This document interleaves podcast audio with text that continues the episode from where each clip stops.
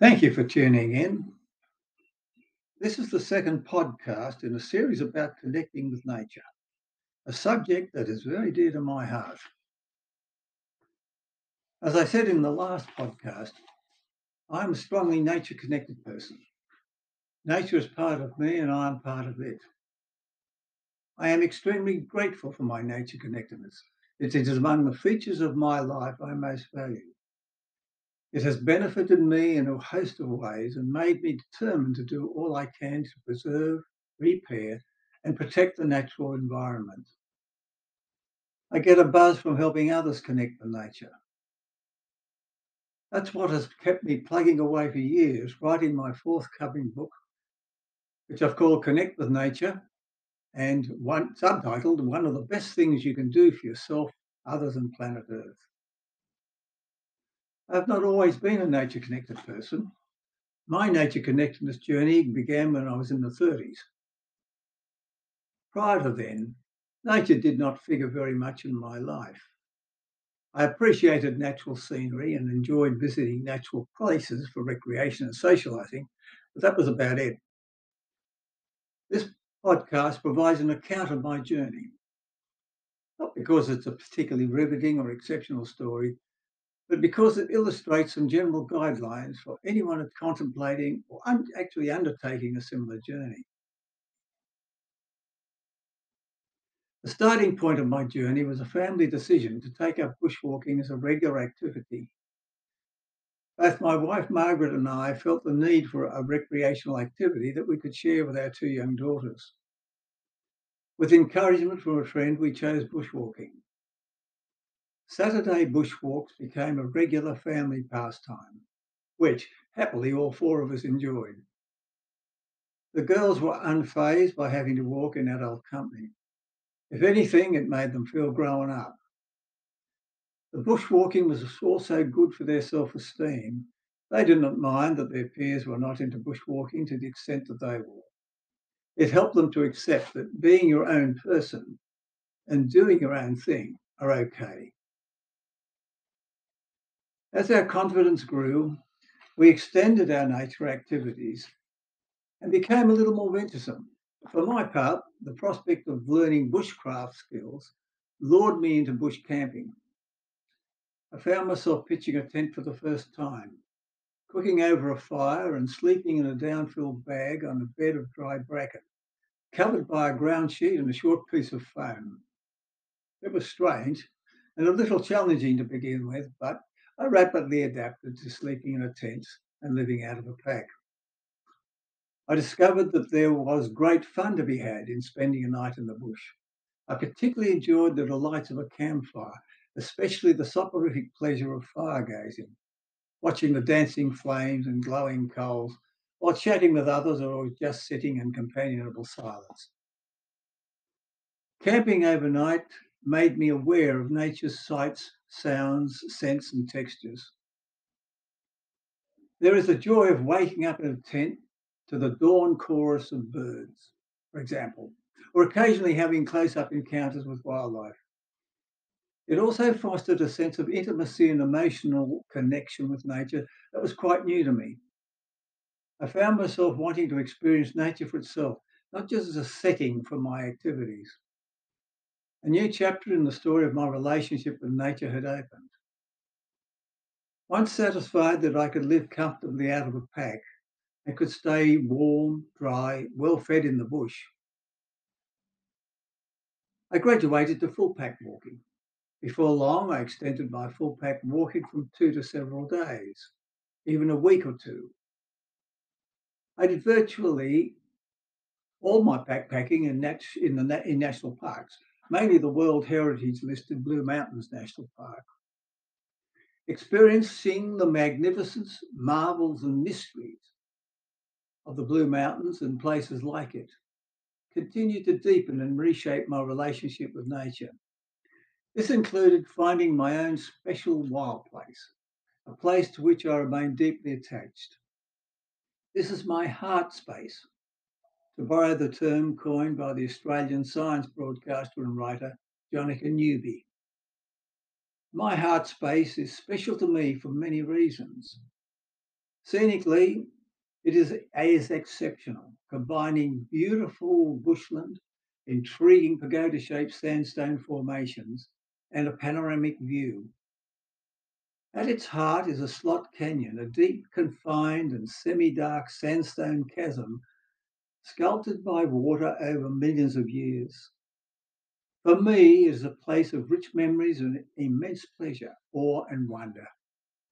I would grieve deeply if it were despoiled or damaged.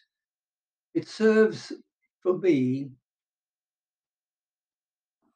as the icon of nature, a portal to the ineffable vastness, magnificence, and sacredness of the universe. Being in nature gradually became as important to me as the activities I did there. I particularly valued the emotional highs that nature's beauty, vastness, and wonder evoke. The state of joy, contentment, and bonhomie left by these highs, the bushwalker's glow, I call it, can last for hours and even days. As these highs are addictive, I found myself hooked on nature.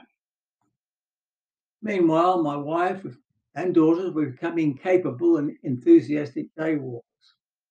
So much so that they chose to accompany me on a trek in the Himalaya of Nepal, organised by an Australian uh, adventure holiday company, Ozventure.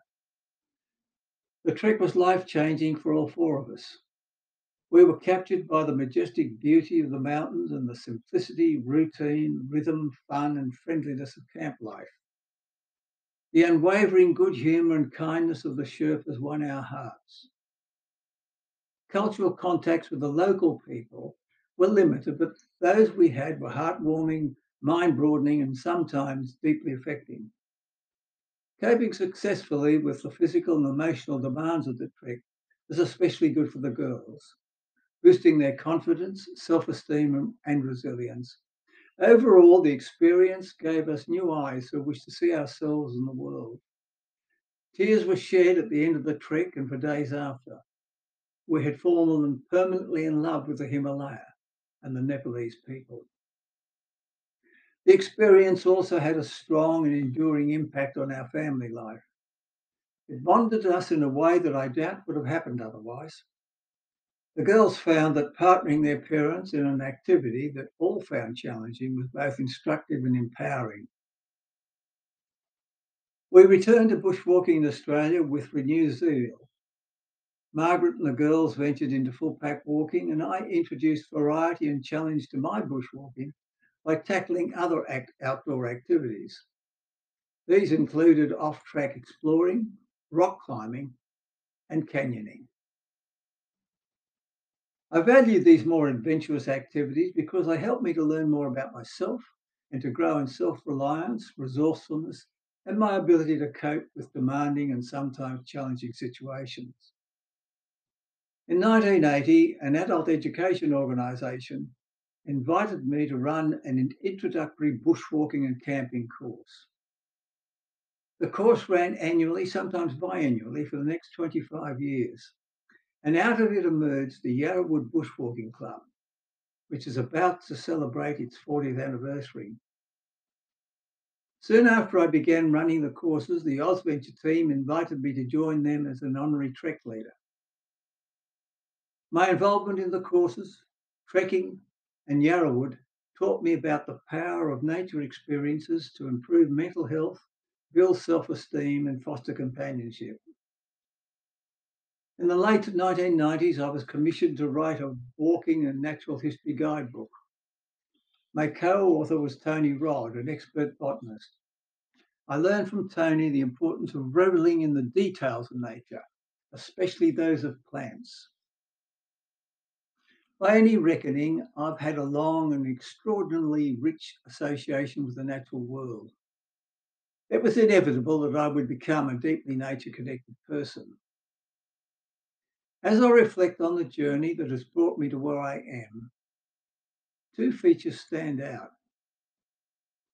The first, it was really two journeys in one. The physical or outer journey comprising the actual nature activities I undertook, and the inner journey involving my mind and heart. Providing for the inner journey is as important as attending to the practicalities of the outer one. A general guideline for doing this can be summed up as stop, pause, and engage. Engaging mainly involves lingering in and savouring nature experiences, observing detail, and paying attention to the inner or mental and emotional effects that the experiences are having on you. The second feature, I set out on the journey with little concept of where it would take me and what I would get from it. I started with an activity I was comfortable with and proceeded gradually from there, doing only the things I wanted to. I did it my way, in other words. It may not seem logical, but starting a nature connectedness journey by taking action rather than theorizing about it is a sound way to proceed. My nature connectedness story is not quite ended. There is a chapter underway. This chapter began in 2002, the year I retired from my job as a university teacher researcher. With more discretionary time available, I decided to find out what science has to say about the effects of nature on human behavior and well-being. From my own experience and observing that of others, I was very aware that nature did all sorts of good things for all manner of people. When I began the project, I had no idea that it would occupy me for 20 years and counting.